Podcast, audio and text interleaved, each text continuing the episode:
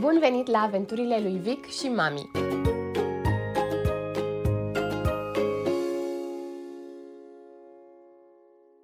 Eu sunt Cezara și am devenit mama unui băiețel, pe nume Victor, în ianuarie 2022. Am fost mereu pasionată de citit și de scris, sunt specialist în comunicare, iar odată devenită mamă, am simțit nevoia să mă documentez cât mai mult despre cum pot să fiu alături de băiețelul meu în drumul lui prin viață. Acest podcast se află la intersecția dintre un jurnal de mamă și informațiile pe care le-am citit în cărți. Acesta este episodul 5 din sezonul al doilea și vă povestesc despre călătoritul cu băiețelul nostru și care cred eu că sunt principiile care chiar pot face mai simple călătoriile cu un toddler. Să începem! De anul 2023 ne vom aduce aminte ca de anul în care nu am stat locului. Da, am călătorit și în 2022 și am povestit mult despre cum a fost să călătorim cu Victor bebeluș mic, în episodul 6, 7 lucruri învățate din călătoriile cu bebe în primul an. Este unul dintre cele mai ascultate episoade, deci dacă nu l-ați ascultat încă, poate este o idee bună. Poate vă aduce niște inspirație sau niște curaj dacă este nevoie de ele. Pe scurt de tot, am plecat cu Victor în prima excursie când nu împlinise nici două luni. Un drum știut și umblat de nenumărate ori înainte de mine și Andrei. București, Poiana Brașov. Până și cazarea în care am stat atunci era cunoscută. Cumva, singura necunoscută era bebelușul mic de tot, care tot mai venise la noi și ne răsturnase complet lumea. După excursia aceasta, despre care nu vă mai povestesc acum, căutați episodul precedent despre călătorii, am prins curaj și ne-am tot plimbat.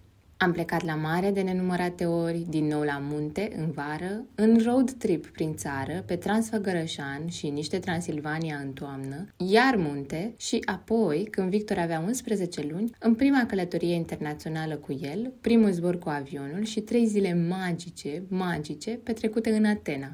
Că au fost călătorii obositoare, nu o să vă mint, au fost. Dar au avut și un farmec atât de special, încât fiecare experiență mi este dragă de numă. Așa că, în 2023, am pornit cu mare avânt înspre ideea de a călători și am și făcut-o. Șase ieșiri din țară și drumuri peste tot prin țară, la munte de vreo două-trei ori, în Moldova la o nuntă, în Transilvania la altă nuntă, nenumărate drumuri București-Constanța, mai ales că am decis și să ne mutăm la Constanța în septembrie, iar despre motive și cum am ajuns la concluzia de a părăsi Bucureștiul după 12 ani acolo, am povestit în episodul Neadaptarea la grădiniță. Așadar, mult umblat în 2023. Numai că, spre deosebire de 2022, bebele nostru se transforma încet încet într-un mic băiețel, cu care, ei bine, nu mai era chiar atât de simplu de călătorit. Nu că ar fi fost simplu înainte, de fapt, dar treaba devenea dintr-o dată mult mai grea. Apogeul acestui greu a fost excursia de o săptămână în Barcelona, denumită și cea mai grea excursie din toate timpurile.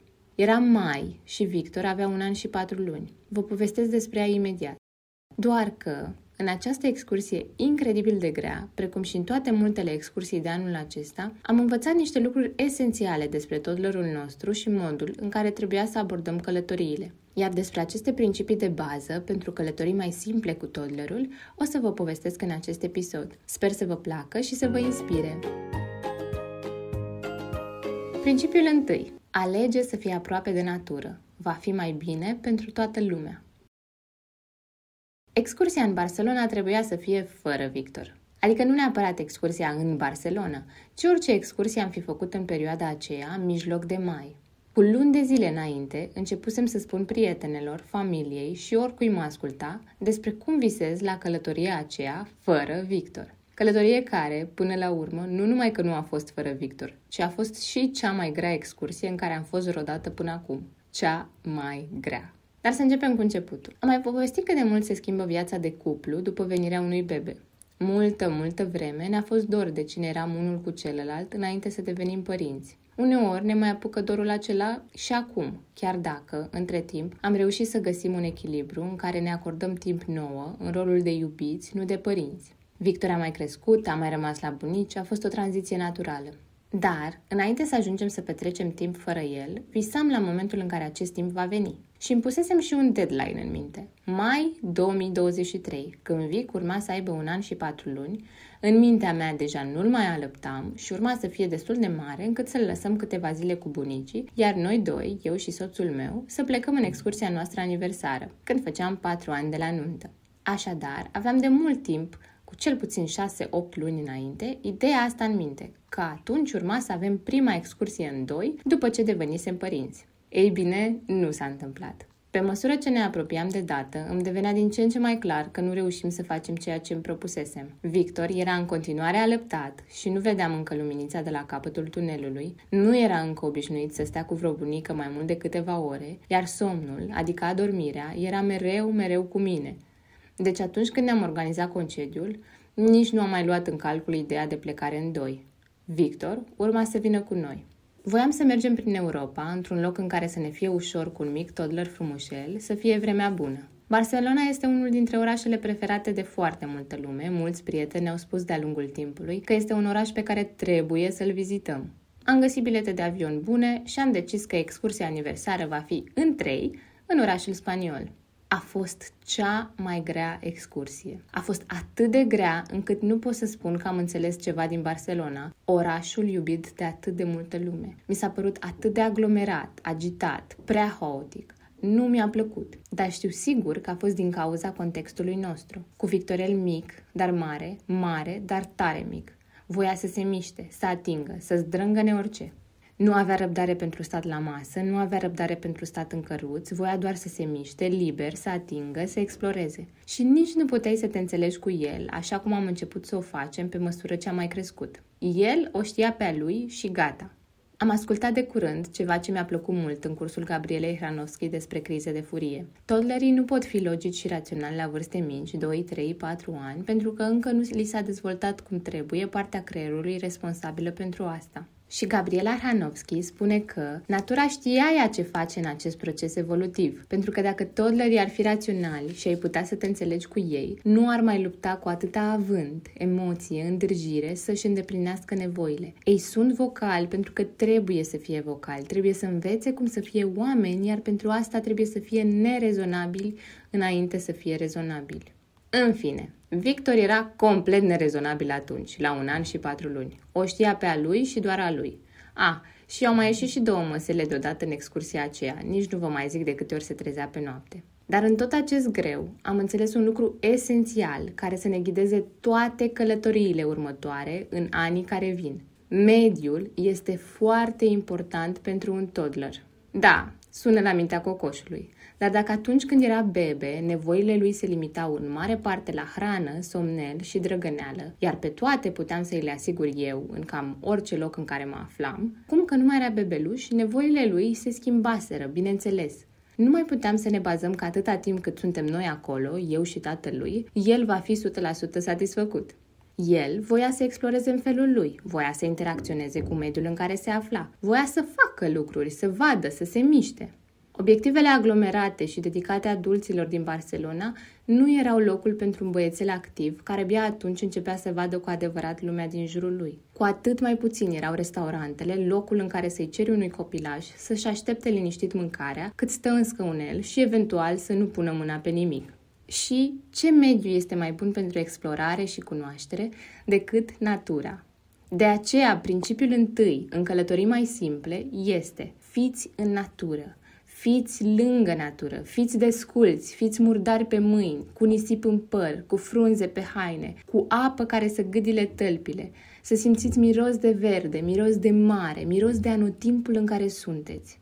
Zilele mele preferate din excursia în Barcelona au fost cele pe care nu le-am petrecut în Barcelona. Ne hotărâsem să petrecem două zile și în Sitges, un orășel la malul mării, la o oră cu trenul de Barcelona. Deși inițial mi-am spus că probabil nu fusese o decizie atât de bună să ne mutăm în alt oraș, la altă cazare, cu bagaje, metrou și tren, până la urmă s-a dovedit a fi cea mai frumoasă parte a călătoriei. Fără presiunea unor obiective de vizitat, de alergat dintr-o parte în alta, ne-am relaxat și am luat lucrurile foarte încet, într-un cu totul alt ritm. Și s-a simțit diferența. Și noi ne-am simțit mai bine și Victor. Ne-am plimbat încet prin oraș, am mâncat la terase frumoase fix la malul mării, am stat la plajă, Victor s-a jucat în nisip, A fost mai liber să se miște așa cum își dorea, așa că nu a mai protestat la fiecare pas. Efectiv, au fost niște zile perfecte în trei. Iar atunci am înțeles cât de important este să facem lucrurile într-un ritm mai apropiat de nevoile lui Victor și să fim într-un mediu care să-i ofere ceea ce își dorește, spațiu de explorare. Am înțeles din călătoria în Barcelona cât de important e să fii într-un spațiu potrivit nevoilor și dorințelor toddlerului și așa am făcut în călătoriile următoare și, sincer, acesta este planul meu de călătorii pentru următorii ani. Ceva care să fie mereu, mereu aproape de natură. Principiul al doilea. O zi somnel, o zi distracție. Călătoriile presupun ieșire din rutină pentru toată lumea. Și dacă noi, adulții, ne adaptăm mai ușor, pentru copii lucrul acesta poate fi un puțin mai dificil. Așa că, o modalitate de a face călătoriile mai ușoare este, ei bine, să luați lucrurile mai ușor. O zi somnel, o zi distracție, am numit eu acest principiu al doilea, pentru că fix așa ne-am organizat noi în excursia din Zakynthos, Grecia, din septembrie. Victor mai crescuse, avea un singur somn pe zi și deși am așteptat acest moment al unui singur somn de zi foarte mult timp, ceea ce nu știam eu este că un singur somn înseamnă și o singură oportunitate de reglare a nevoilor de odihnă. Dacă l-ai ratat, ei bine, ziua poate să meargă incredibil de prost. Așa că noi am început să prioritizăm cu mai multă atenție acest singur somn de zi, mai ales când știam și că a pierdut niște ore pe drum, de exemplu. În Zakynthos am ales să-l adormim o zi la cazare, două ore, două ore și jumătate, poate chiar trei, de somn în pat, timp în care ne odihneam și noi, iar o zi să o petrecem pe drumuri și Victor să-și facă somnul în mașină. Apoi iar somn la cazare, iar pe drumuri. A funcționat foarte bine și, sincer, zilele mele preferate au fost cu siguranță cele cu somn la cazare. Da, am văzut mai puține sau am făcut mai puține lucruri atunci, dar erau zile în care Victor era mai odihnit și mai vesel, iar noi aveam o bine meritată pauză în mijlocul zilei. Cum funcționau zilele acestea? Păi, alegeam să rămânem în apropierea casei în prima parte a zilei, ca să fim pe la 11, 11.30 înapoi la cazare pentru somn.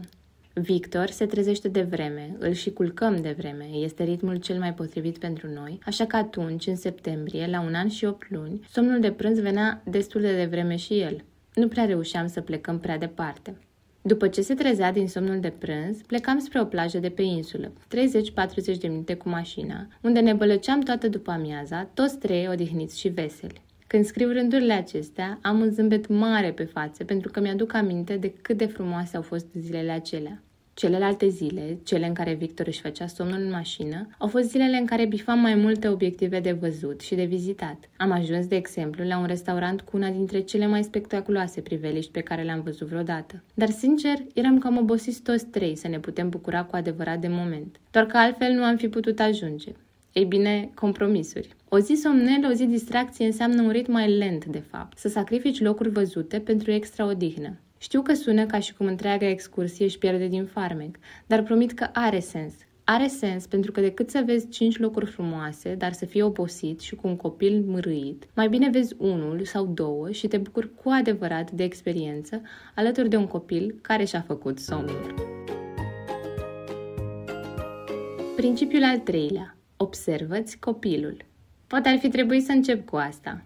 Principiul observă copilul se poate aplica pe toate planurile vieții, ca să poți să-l înțelegi mai bine, să vezi ce îi place, de ce are nevoie și tot așa. Dar se aplică în mod specific și la vacanțe. Pentru că, nu-i așa, copiii sunt diferiți și au nevoi diferite. De exemplu, Victor a dormit mereu foarte bine în scaunul de mașină. Mai glumesc uneori cu Andrei că al nostru copil s-a născut în scaunul de mașină. Am mers câteva zeci de mii de kilometri cu el cu mașina, nu exagerez.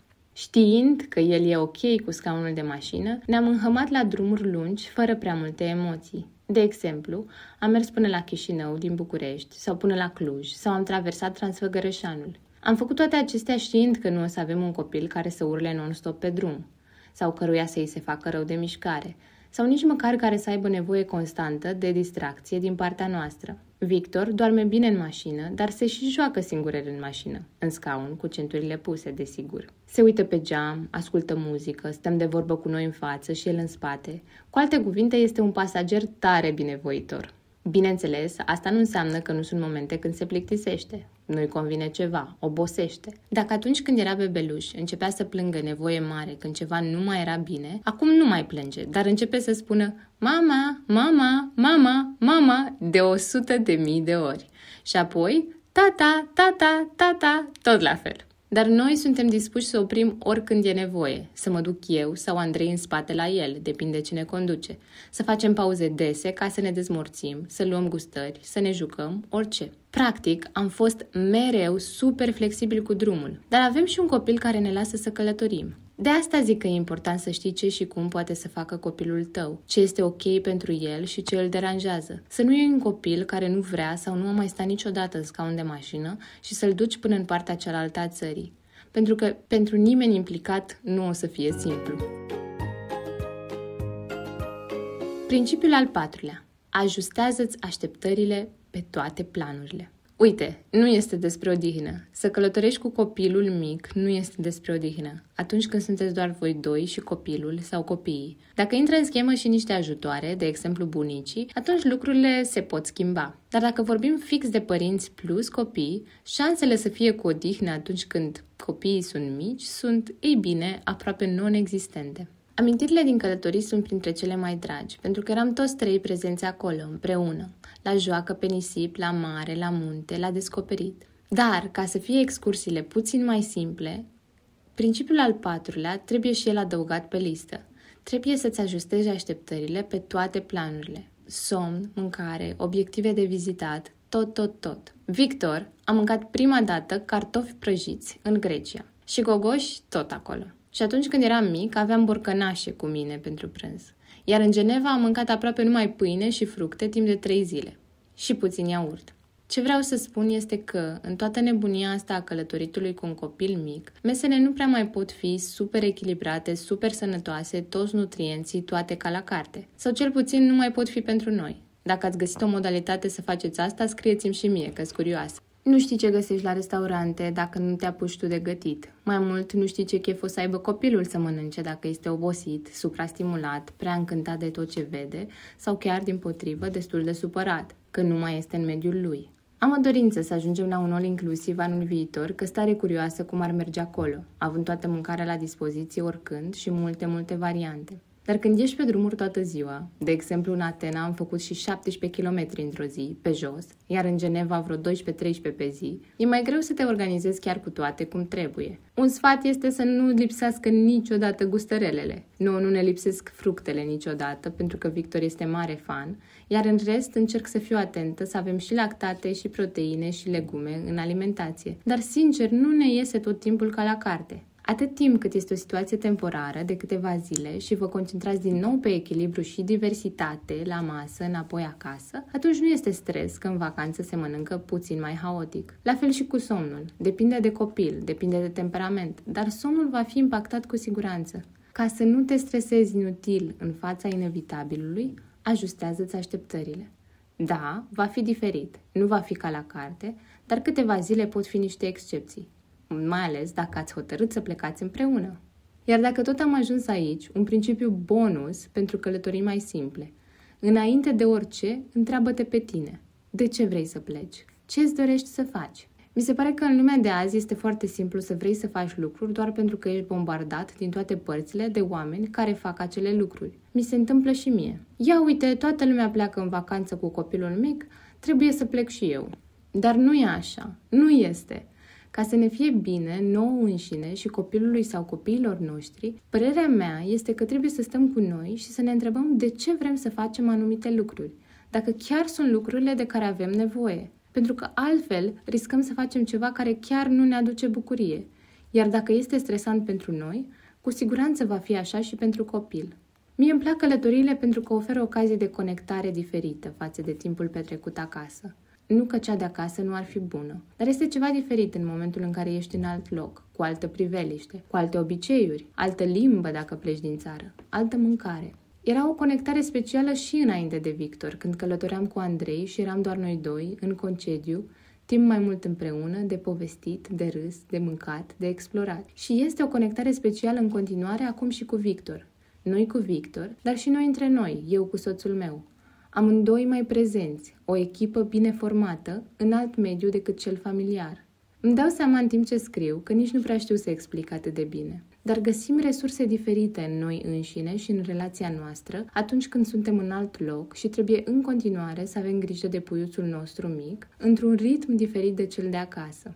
Deci călătoresc, în primul rând, pentru acest tip de nou, această conectare diferită, aceste resurse interne descoperite în călătorii. Și apoi, bineînțeles, pentru ideea de a explora, de a vedea, de a te bucura. Dar, recunosc, este cumva pe locul 2. Nu mai alergăm după obiective de vizitat și de bifat pe o listă de ceva vreme.